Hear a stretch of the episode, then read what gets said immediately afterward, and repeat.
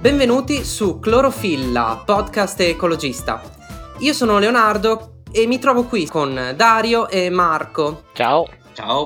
Ci troviamo qui in compagnia del nostro ospite oggi che è Pierpaolo Mittica. Grazie per essere qui con noi, Pierpaolo. Grazie, ciao a tutti e grazie dell'invito. Pierpaolo è un fotografo e filmmaker ambientale e umanista. Il motivo per il quale abbiamo invitato qui Pierpaolo è per farci raccontare un suo progetto in particolare, che è il progetto Living Toxic, quale, sul quale spenderemo più di qualche parola più tardi, e la sua attività in quanto fotografo. Andiamo subito nel vivo della, della nostra chiacchierata. Potresti parlarci di che cos'è il progetto Living Toxic e come ti è venuta, come sei stato ispirato a partire per, per questa avventura che continua tuttora? Io mi occupo di ambiente dal diciamo 2002, da quando ho iniziato un progetto su Chernobyl e da allora mi sono interessato appunto all'ambiente. Uh-huh. Credo che sia un tema fondamentale per l'umanità. Nel 2002, quando ho iniziato io, c'erano pochi che si occupavano di ambiente. Con gli effetti climatici che iniziano a essere sempre più evidenti anno dopo anno, per fortuna eh, tanti colleghi sono uniti e cerchiamo di informare appunto su quello che succedendo nel mondo. Io mi sono occupato con, mi occupo con Living Toxic, che è un progetto nato, diciamo, eh, nel 2011 faccio la sua partenza. Eh, me, diciamo che mi occupo di questo progetto, voglio documentare i luoghi più inquinati al mondo per far vedere cosa sta facendo l'uomo eh, appunto alla nostra terra quello che noi stiamo facendo. Eh, inquinamento di tutti i tipi, eh, inquinamento radioattivo, chimico, industriale, estrattivo, quindi cerco di coprire più o meno tutti i tipi di inquinamento che l'uomo sta causando. E da quello che, che ho letto sul, sul, tuo progetto, che comunque mi era rimasto ben impresso proprio per queste fotografie eh, molto toccanti, fotografie strazianti di alcuni posti del nostro pianeta che sono stati colpiti duramente da un certo tipo di progresso. In particolare io ho visto il tuo progetto per come si era sviluppato fino al 2014, però di fatto questo progetto è come fosse un libro che è ancora in fase di scrittura, stai aggiungendo man mano vabbè, in questo periodo immagino Covid permettendo, dei capitoli a questo libro raccontando delle storie diverse. Quindi non è un caso che il progetto sia nato nel 2011 mi confermerai, ma eh, il primo capitolo è stato Fukushima, giusto? Sì, esatto. Diciamo che il, il primo capitolo l'ho fatto coincidere con Fukushima perché diciamo che da lì è nata un po' l'idea. Dal 2014 ho fatto altri capitoli. Chiaramente è un progetto aperto, nel senso all'inizio, quando ho iniziato nel 2011, uh-huh. avevo selezionato 10 luoghi poi man mano che ho iniziato a, chiaramente a studiare il progetto, a studiare i luoghi inquinati, eccetera, mi accorgevo che ce n'erano tantissimi, ce ne sono tantissimi. E quali erano questi dieci luoghi iniziali? Quelli che ho già coperto, Fukushima, Chernobyl, Mayak, Magnitogorsk, Karabakh, Semipalatinsk, l'ultimo capitolo, mi dimenticavo la Cina con Wuhai, e poi gli altri ce ne sono tantissimi, nel senso che man mano che continuavo a cercare, cercare informazioni, mi sono accorto che è un progetto che lo lascio aperto perché ogni, ogni volta mi salta fuori un luogo nuovo da documentare e, e, quindi ho detto finché riesco a portarlo avanti lo porto avanti, aggiungo capitoli, capitoli. Certo che eh, eccetto Fukushima e Chernobyl,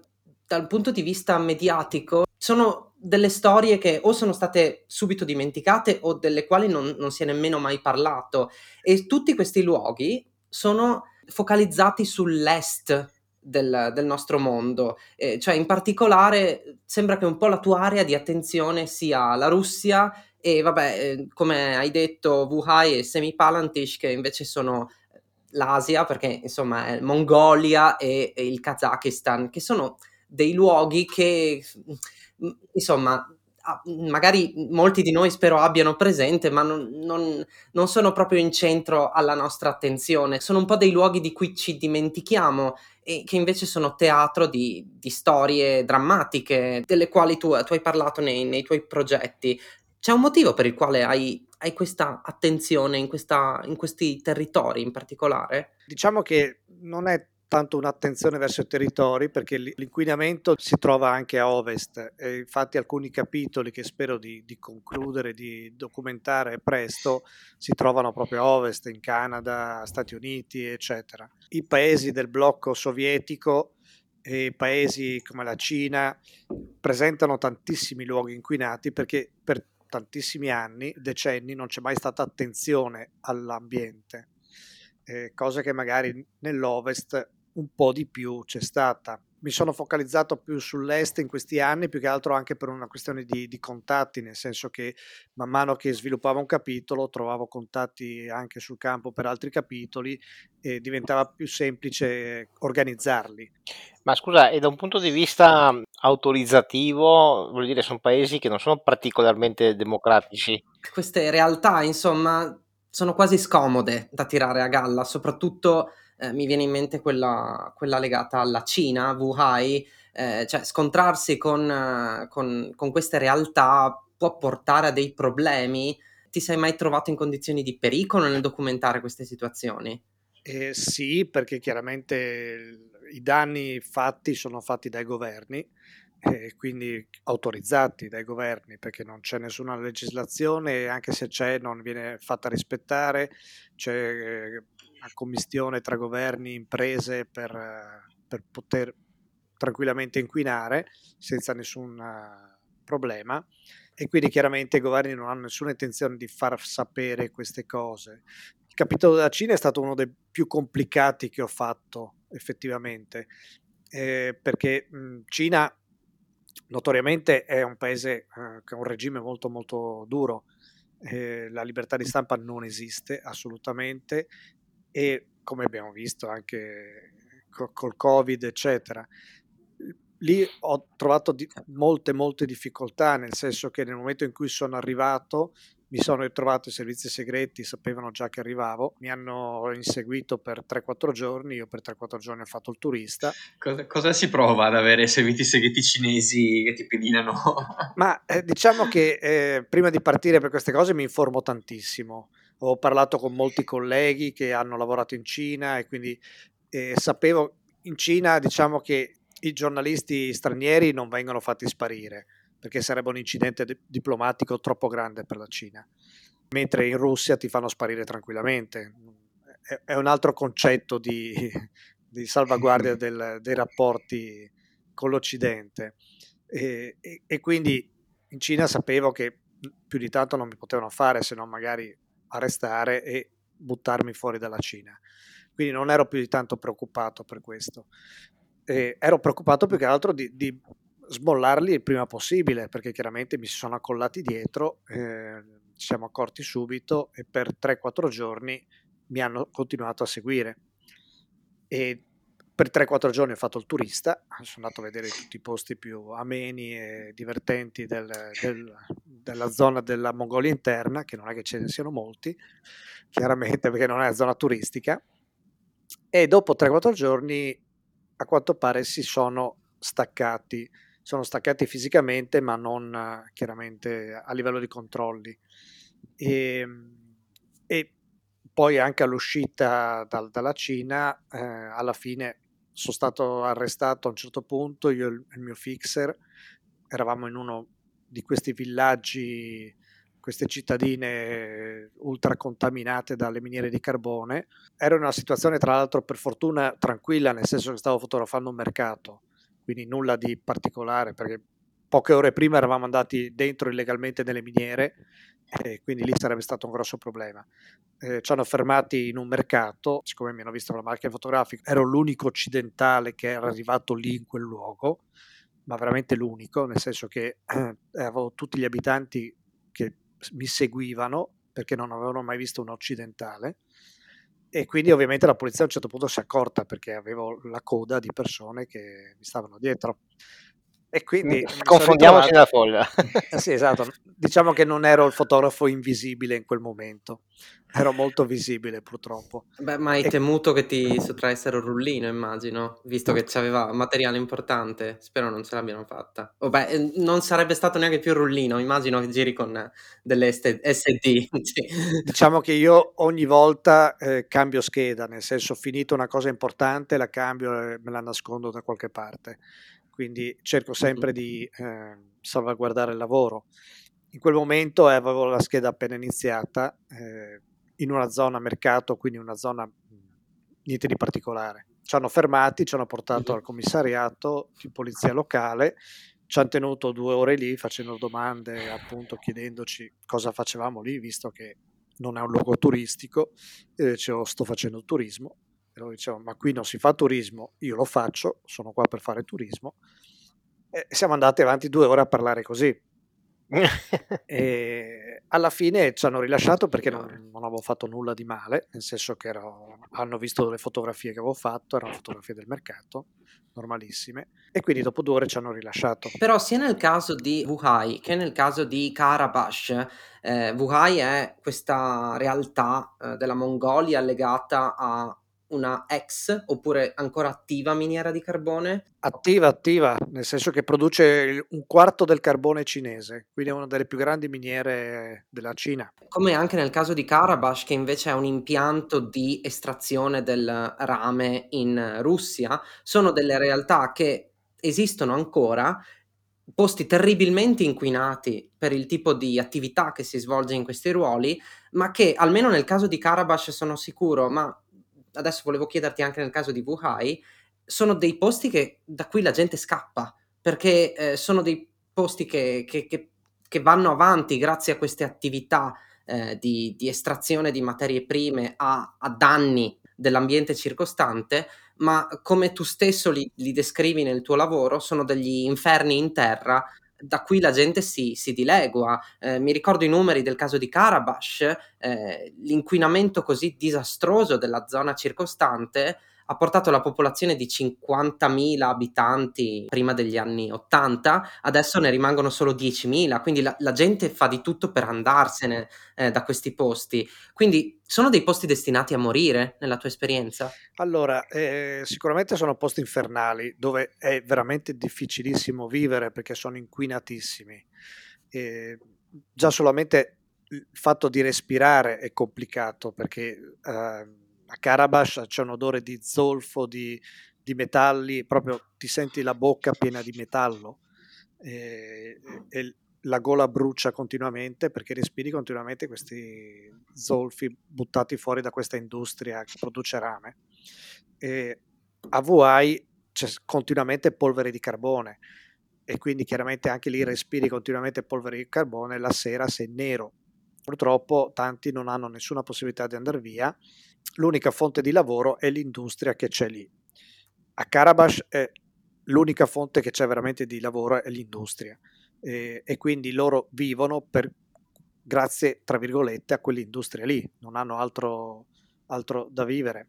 Mentre a VI la situazione sta cambiando ed è cambiata nel tempo, nel senso che tutti i paesi che sono lungo i 70 km di miniere a cielo aperto che ci sono lì. Negli ultimi anni diciamo che il governo cinese ha cambiato rotta, sta adottando politiche abbastanza ecologiste, sta investendo tantissimo in solare, eolico, fonti rinnovabili e appunto nella zona di Wuhai, quando sono arrivato io, sono andato a documentare lo spopolamento di queste cittadine che sono lungo la costiera delle varie miniere.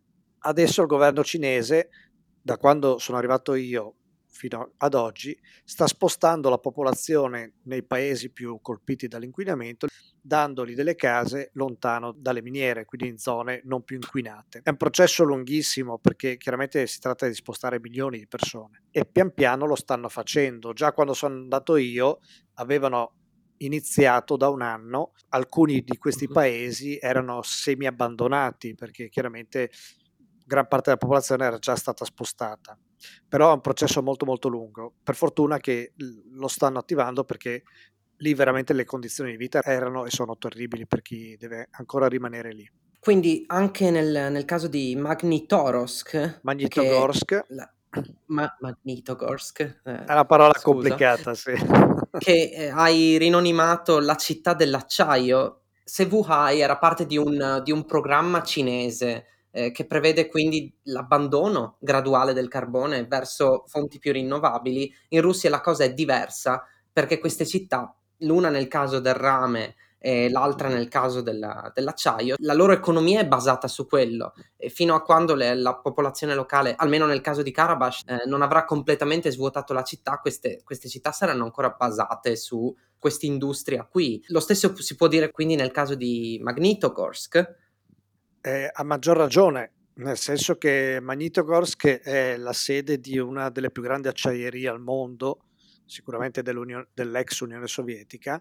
Uh-huh. È un'acciaieria che funziona da, dai primi del Novecento. Per farvi capire le dimensioni, l'Ilva di Taranton ha, ha 4.000 dipendenti. E questa acciaieria ne ha 60.000, quindi è una città, veramente una città e da, da, vivere a una città di 300.000 persone che è Magnitogorsk, che dipende totalmente solamente da questa eh, industria perché non c'è nient'altro. Quindi dovesse chiudere l'industria, chiuderebbe la città. Chiude, chiude la città praticamente. Sono le, le classiche monotown, le Zato, monotown costruite all'epoca dell'Unione Sovietica che si basavano sulla monoindustria o monoproduzione o città nucleari, eccetera dove tutto dipendeva eh, da, da solamente da un'industria. Ce ne sono decine e decine in Russia e stanno più o meno facendo tutta la fine di, di, diverse città che vengono abbandonate perché nel momento in cui chiude l'industria muore tutto. Magnitogorsk non chiude in questo momento, anzi produce tantissimo, anche perché il 60% delle azioni sono di Putin, eh, quindi chiaramente non c'è nessuna intenzione di chiudere l'acciaieria, anzi c'è intenzione di farla produrre più possibile. Ma forse dipende anche dagli obiettivi energetici che i due paesi si prefiggono nel, nel futuro. Qui adesso magari mi correggerai, ma non mi pare che eh, la Russia abbia degli orizzonti rinnovabili così come invece sono stati ipotizzati dalla Cina, anzi non ipotizzati, insomma ci sono concreti investimenti eh, verso questo tipo di energie da parte de- della Cina. Visto che in più di un'occasione, anzi ma- la maggior parte dei tuoi lavori documentano realtà russe, eh, puoi confermare questo trend? Sì, sicuramente la Cina ha cambiato trend. Eh, negli ultimi anni si è appunto aperta all'ecologia, eh, sta combattendo l'inquinamento in maniera graduale ovviamente perché deve far fronte a dei disastri immani fatti, però si è aperta appunto alle energie rinnovabili e sta investendo tantissimo. La Russia no, assolutamente, la Russia continua con eh, quello che ha, che ha tantissimo, ha gas e petrolio, ha gr- grandissime risorse, ma continua con quello, non c'è nessun tipo di investimento a livello ecologico, anzi l'ecologia, chi cerca di salvare l'ecologia, di... viene eliminato tranquillamente. Quando è che sei stato a vedere questa acciaieria gigantesca? Detto? 2013. Ne, nel 2013 ancora un, una, un'industria uccide i suoi stessi lavoratori, i suoi stessi cittadini. Per, cioè, mi viene in mente Taranto, però Taranto perché c'è l'Ilva, ma ci sono anche altre cose per dire. Qui dove c'è solo quello è, è e, e davvero in, una, un, un'industria così grande non possono permettersi di filtri? Cioè, una domanda stupida e banale, mi rendo conto, ma mi ha colpito questa cosa. Diciamo che sono industrie un po' vecchiotte, metterle a norma sarebbe un investimento abbastanza alto, quindi sicuramente antieconomico per chi è padrone di questa industria. Il problema è che eh, non gli interessa farlo per il semplice motivo che non c'è una legislazione che li obbliga a farlo e tantomeno la popolazione tra virgolette è contro questa situazione perché sa benissimo che nel momento in cui chiude la fabbrica loro rimangono senza lavoro. È l'eterno dilemma di morire con la pancia vuota perché non hai lavoro o morire di cancro tra vent'anni perché ti uccide l'industria e, e, tanti scelgono quello. A Magnitogorsk poi tra l'altro sono anche molto furbi nel senso che sono quelle grandi città sovietiche dell'epoca dove queste grandi industrie portavano benessere, portavano un livello di vita più alto rispetto alle altre città sovietiche dove avevano appunto più cibo, più mangiare, stipendi salari più alti, eccetera. E tuttora è così, nel senso che se giri per la città ti rendi conto che è un grande fratello questa industria che ha creato tutto, è impressionante perché tutto quello che è attività pubblica è stato creato dall'industria.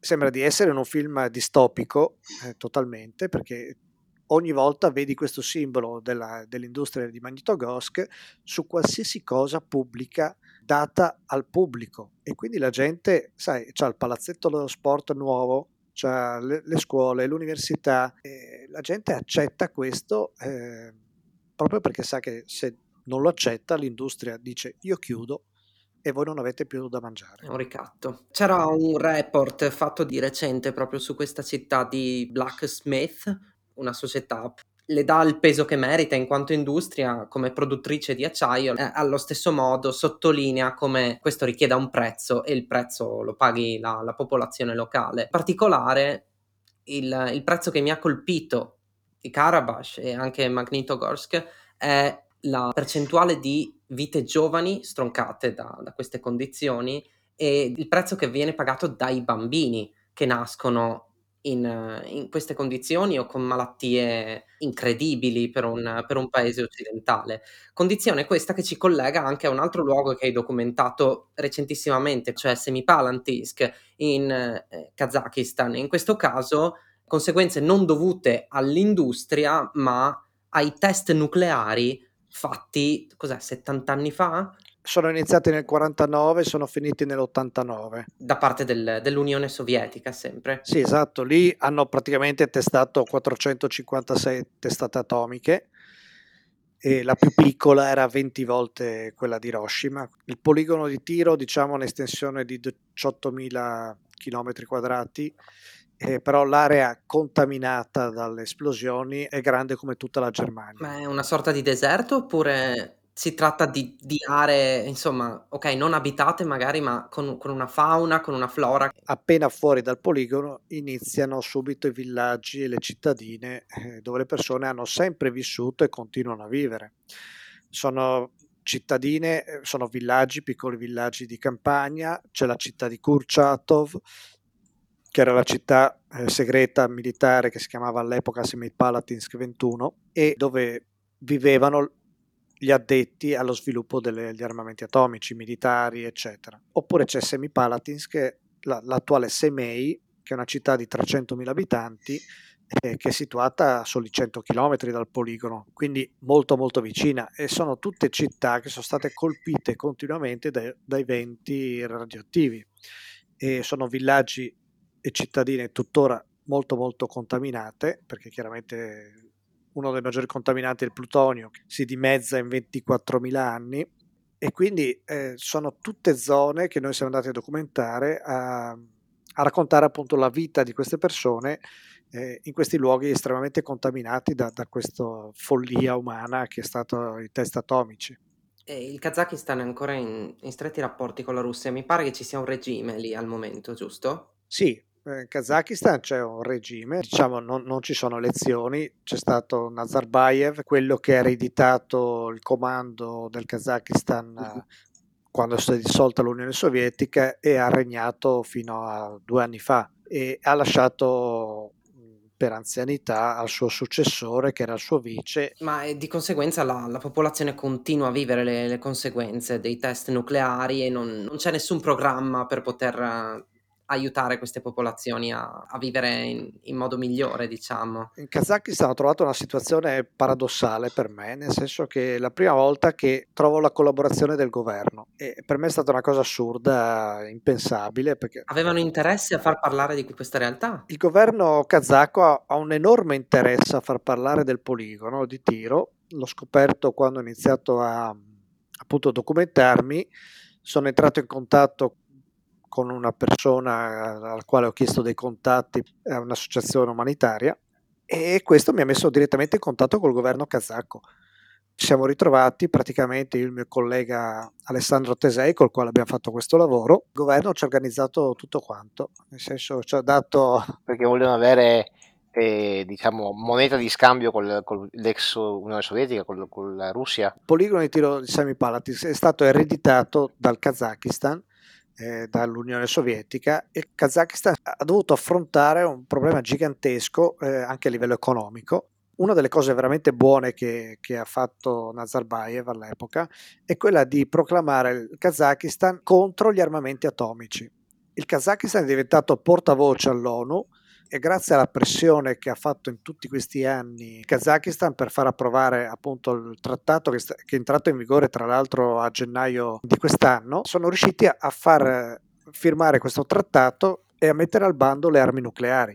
Quindi l'interesse del Kazakistan è stato quello proprio di far vedere che cosa fanno le armi nucleari. Se c'è un rapporto, se c'era, immaginiamo ci fosse un rapporto diretto tra eh, la Russia e il Kazakistan, ma io immagino che la, la Russia non abbia nessun interesse a, a, staccarsi dalle proprie armi nucleari in, in, questo momento. Quindi i due paesi hanno preso direzioni diverse, almeno sotto questo punto Totalmente di vista. Totalmente opposte, nel senso che la Russia continua ad avere gli armamenti atomici, è in contrapposizione agli Stati Uniti che continuano ad averli, ovviamente. Il Kazakistan no, nel momento in cui ha ereditato 4.000 testate atomiche all'epoca e le ha rispedite tutte quante in Russia perché non le voleva. Si può dire che queste cose capitano grazie al fatto che ci sono delle dittature o anche le democrazie, tra virgolette, occidentali sono a rischio di questi fenomeni? Ma, eh, diciamo che Fukushima è stato l'esempio più eclatante che questi incidenti, queste disgrazie succedono anche nelle democrazie, non succedono solamente nelle dittature. E quando è successo Fukushima eh, mi è sembrato di vedere Chernobyl, nel senso che eh, il governo giapponese ha fatto le stesse identiche cose che hanno fatto all'epoca l'Unione Sovietica. Ha negato fin dall'inizio il problema, ha cercato di, per i primi giorni di dire che non c'era nessun problema, che era un incidente sotto controllo, poi pian piano il livello INES, che è quello che indica la gravità dell'incidente nucleare, saliva, dicevano oggi è arrivato a, a livello 4, il giorno dopo a livello 5, eh, a 6, ah sì è 7 il livello massimo. Non dipende dalla dittatura, dipende da, da un fattore economico, cioè dal mio punto di vista eh, questi incidenti comportano un danno economico gigantesco e, e questo comporta anche eh, chiaramente una, un'opinione pubblica che poi è contraria al governo. Infatti abbiamo visto cosa è successo in Giappone, chiaramente il governo è stato bocciato alle elezioni subito dopo. Eh, quindi comporta degli interessi politici, eh, degli interessi internazionali molto profondi e interessi economici enormi. Eh, fino adesso l'incidente di Fukushima è, è costato al Giappone qualcosa come 100 miliardi di euro. Domanda retorica, secondo te questi costi, se ne tieni conto quando ti dicono che il nucleare è, la fonte più economica che ci sia? In questi anni io ho imparato a vedere i costi del nucleare. I costi del nucleare sono spaventosi perché non includono mai un incidente nucleare che ha costi giganteschi. E Chernobyl è stimato fino ad oggi in mille miliardi di euro come costi che si è accollato al governo ucraino eh, in tutti questi anni. Influisce sul 7% del PIL annuo del governo ucraino. Quindi questi costi li paga lo Stato, li paga il, la popolazione con le tasse. Ma i costi maggiori del nucleare non sono gli incidenti, sono uno, lo smantellamento della centrale nucleare, che è un costo che si accolla allo Stato, non la società che ha sfruttato la, centrale fino allora.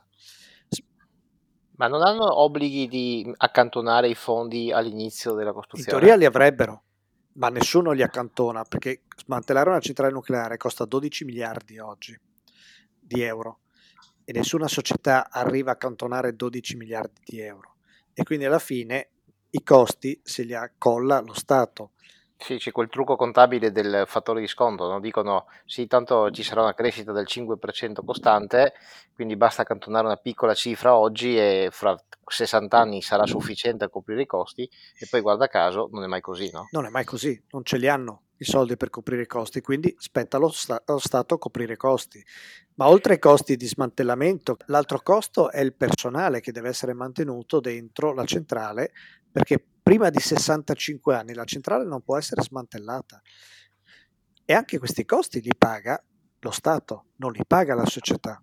È una cosa che sta succedendo anche adesso in Italia con le centrali che sono ancora presenti sul territorio eh, ma che ovviamente sono inattive dal... c'è stato il referendum dopo Chernobyl, giusto? Dall'86, praticamente da, da dopo Chernobyl hanno chiuso le centrali. 40 anni dall'86 non sono ancora passati, giusto? No, cioè, adesso sono 35 anni quest'anno, eh, de- devono arrivare le centrali a 65 anni prima di poter essere smantellate.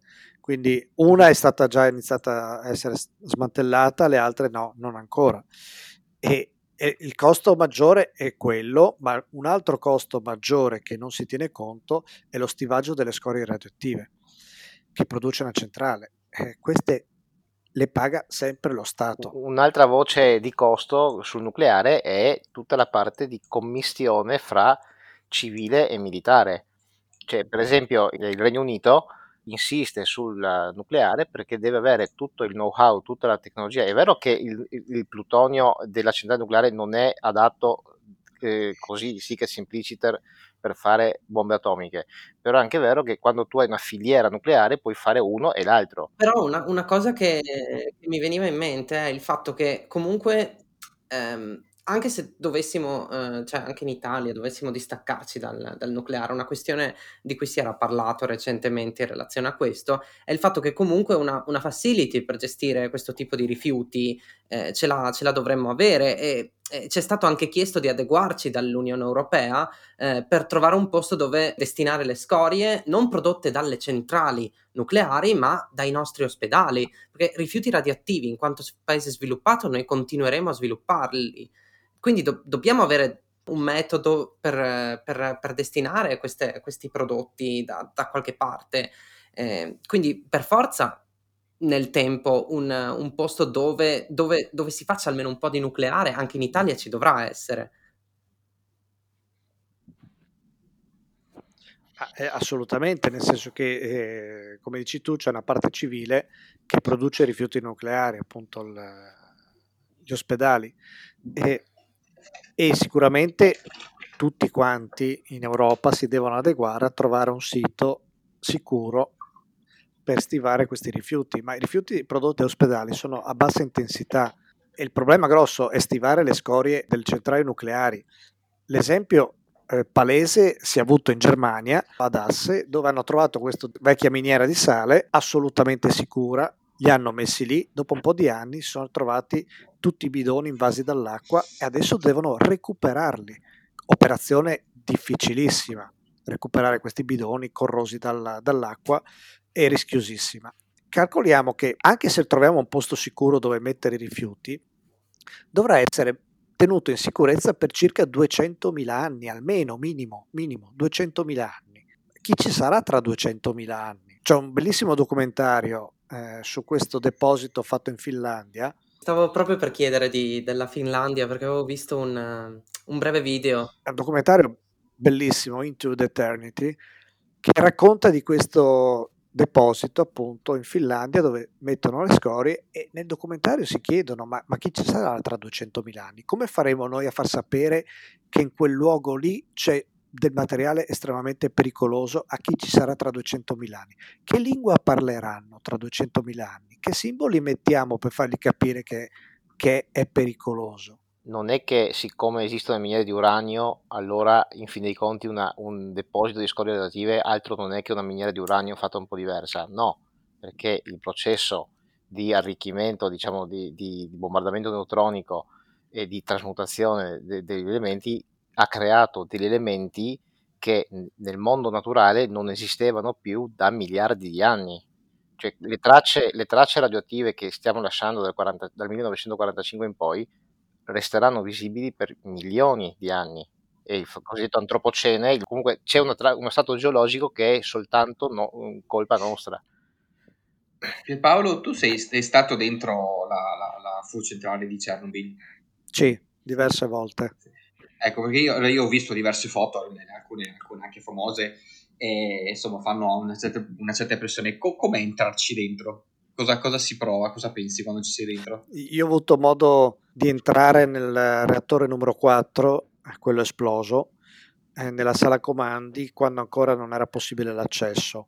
Eh, scusa Pierpaolo, e... se ti fermo, giusto per dare un'idea, siccome eh, co- com'è fatta la centrale? Cioè, c'è un sarcofago, giusto? Ci sono delle aree inaccessibili? Eh, la centrale di Chernobyl è costituita da quattro reattori e tre reattori hanno continuato a funzionare fino al 2000 e poi sono stati fermati.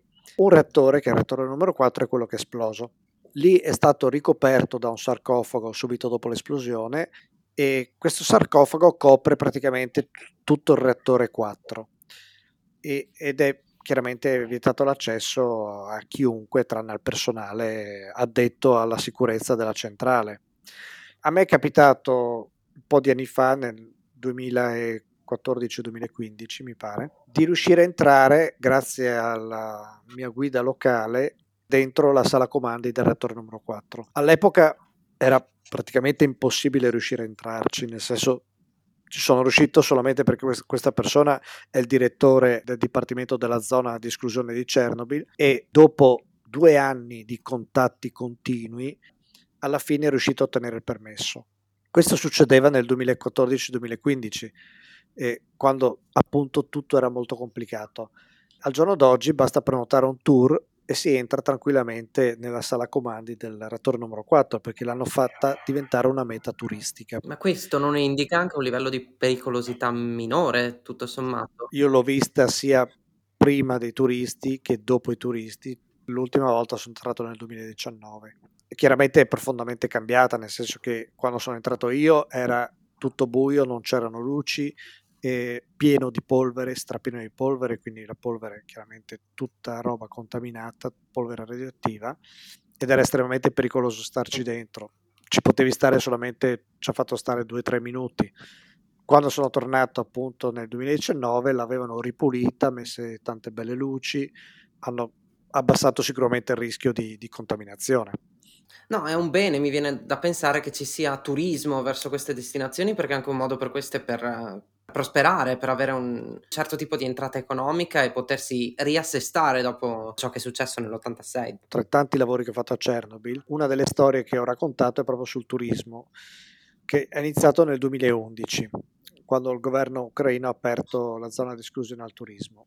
E da allora si è sviluppato sempre di più. L'ultimo anno, prima del Covid, eh, era arrivato a 100.000 turisti l'anno, quindi un buon numero, diciamo, grosso numero. Da quello che ho visto io, il turismo sicuramente ha dei pro e contro, nel senso che sicuramente i pro sono che eh, porta gio- soldi in una zona che dovrebbe essere morta, eh, quindi senza produzione di nulla, sicuramente genera eh, una sorta di, tra virgolette, benessere. Dall'altro, purtroppo, c'è un grosso turismo di massa che va lì solamente per farsi il selfie in un posto pericoloso, non hanno il minimo rispetto del luogo, minimo rispetto della memoria del luogo. A Pripyat, chiaramente, grazie al consenso dei tour operator, spesso vanno dentro le case e calpestano tutto, distruggono quello che c'è, buttano rifiuti e quindi stanno proprio distruggendo la memoria del luogo. E questo è, è un fatto che secondo me estremamente negativo perché è sempre un luogo dove è successo un incidente. Voi immaginate se ad Auschwitz entrassero i turisti, calpestassero tutto quanto e buttassero i rifiuti per terra nelle baracche, sarebbe una vergogna mondiale. Ed è quello che sta succedendo a Chernobyl. Piuttosto la preoccupazione che mi veniva in mente quando, quando hai citato quest'ultima cosa è il fatto che in questi luoghi abbandonati sia potuta prosperare negli anni una fauna, cioè insomma gli animali selvatici si sono un po' riappropriati eh, della zona, anche imparando a convivere con, con le difficoltà intrinseche alla zona stessa. E più che altro, sì, è vero, il turismo porta ricchezza, ma allo stesso tempo il turismo distrugge tutto ciò che di selvatico si è ricreato in questi 40 anni. Sempre nelle varie storie che ho trattato di Chernobyl, ne ho fatta una anche sulla natura di Chernobyl. In tutti questi anni che ci sono andato ho visto come è cambiata la natura, nel senso la prima volta ci sono stato nel 2002 e l'ultima nel 2019 e eh, ho visto come la natura si sta riappropriando di tutto quanto, sta prendendo tutto quanto tra le sue braccia. La città di Pripyat, che è la città di 50.000 abitanti, abbandonata a 3 km dalla centrale, quella dove vivevano i lavoratori della centrale, se ci vai d'estate non la vedi più perché co- sommersa dagli alberi, è semplicemente per il fatto che non c'è più l'uomo che controlla la natura e, e quindi la natura si riappropria delle proprie cose. E questo per me è stata una cosa che ho scoperto negli anni e che mi ha fatto capire che alla fine eh, chi ci rimette alla fine no, non è la natura, è l'uomo semplicemente, perché la natura ha una vita di miliardi di anni, quindi ha tutto il tempo per riprendersi. E ha tutto il tempo le capacità anche di riprendersi, perché la natura si seleziona da sola, gli animali più deboli muoiono, gli animali che nascono con malformazioni genetiche muoiono, non sopravvivono, vanno avanti solamente i più forti. E così la natura. E quello che dico io ogni tanto qua in questo podcast, non sono un ambientalista, io sono un egoista solo un po' più lungimirante degli altri. Ci tengo a me stesso e, e mi rendo conto che questa è la nostra astronave, l'unica dove possiamo stare e devo tenerla in ordine. Esatto, esatto, è proprio questo. E quello che spesso non capiamo e quello che ho capito in questi anni di, di lavori in questi luoghi è che sì, noi stiamo distruggendo la natura, ma stiamo distruggendo noi stessi, perché alla fine siamo noi che spariremo, la natura andrà avanti, dopo un po' di anni si recupera, eh, eliminerà le sostanze tossiche, perché ha tempo, noi abbiamo una vita di 70, 80, 90 anni, se ci va bene, la, la natura ha una vita di miliardi di anni. Quindi... Se, se conosci il comico George Carlin, eh, lo diceva già diversi anni fa, però lì, lì era un po' più, eh, prendeva un po' in giro gli ambientalisti preoccupati per l'orso polare, diceva la natura comunque se, se ne frega di noi, però ovviamente rigirandola c'è la, l'aspetto diciamo morale per noi, nel senso non dobbiamo preoccuparci, cioè non è che siamo idealisti o tree hugger, no? come li chiamano in, in America, quelli che abbracciano gli alberi siamo seriamente preoccupati per, eh, per la nostra specie, per noi. Esatto.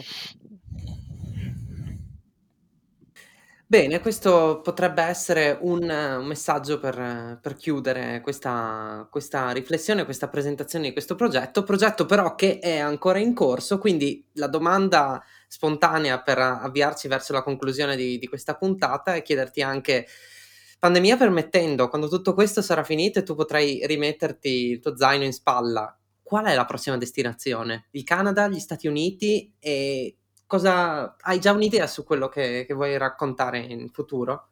Chiaramente in tutti questi anni ho preparato tutta una serie di luoghi che voglio andare a raccontare, che sono appunto tantissimi. Ho l'imbarazzo della scelta, quindi in questo momento devo solamente scegliere dove andare e lo sceglierò in base, in questo periodo purtroppo, in base a dove sarà possibile andare, dove ti permetteranno l'accesso eh, per questo problema di Covid. Quindi per il momento non ho ancora eh, capito dove andrò il prossimo capitolo, proprio per un, un discorso di, di, impossibilità in tanti posti di, di, poter accedere. Nel Regno Unito c'è Sellafield, no? come posto più inquinato d'Europa. C'è questa centrale, eh, appunto, dove c'è stato anche un incidente nucleare eh, a Sellafield, eh, sicuramente uno de- dei vari posti in Europa molto inquinati.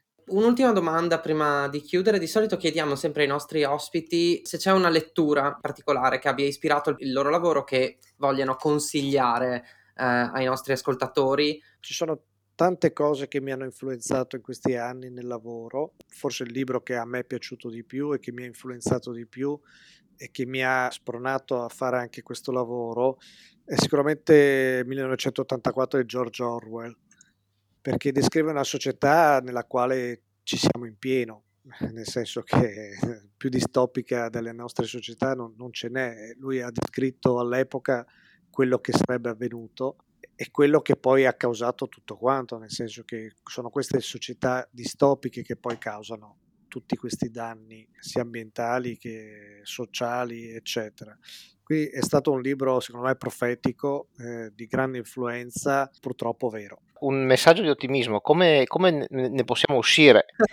non c'è niente. Come, come se ne no, può dai. uscire? Cioè la decrescita felice o, o, o, la riduzione dei consumi o la democrazia o la, insomma, quali, cosa proponi? Ecco, cosa possiamo fare? Io propongo la consapevolezza, che è la cosa migliore, cioè essere consapevoli di quello che, che stiamo facendo e di quello che possiamo fare, nel senso appunto eh, tanti parlano di decrescita, tanti parlano di rinunciare, tanti parlano... No, eh, il primo risparmio è risparmio energetico, cioè banalmente smetterla di consumare in eccesso tutto quello che consumiamo per nulla. E lo facciamo tutti, lasciamo la luce accesa, eh, usiamo la macchina per fare 300 metri, ci sono tante cose che facciamo quotidianamente che ci, ci fanno consumare energia inutile che potremmo risparmiare benissimo perché a noi non cambia nulla nella vita. E questo sarebbe il primo grande passo per una rivoluzione energetica perché pensate 7 miliardi di persone che fanno questo eh, sarebbe una riduzione di, di un fabbisogno energetico gigantesco. Quindi consapevolezza, sapere quello che facciamo. Speriamo ti abbia fatto piacere eh, raccontarci queste storie e noi siamo in attesa di eh, saperne delle altre. Speriamo che la situazione ritorni normale in modo da consentirti di, di viaggiare ancora e di, e di raccontarne delle altre, insomma. Grazie a voi dell'invito e alla prossima. Come, come sempre, anche grazie alle foto di Pierpaolo Mitica. Eh, non fossilizzatevi e siate fotosintetici. Grazie a tutti, buona serata ragazzi. Ciao ciao. A presto.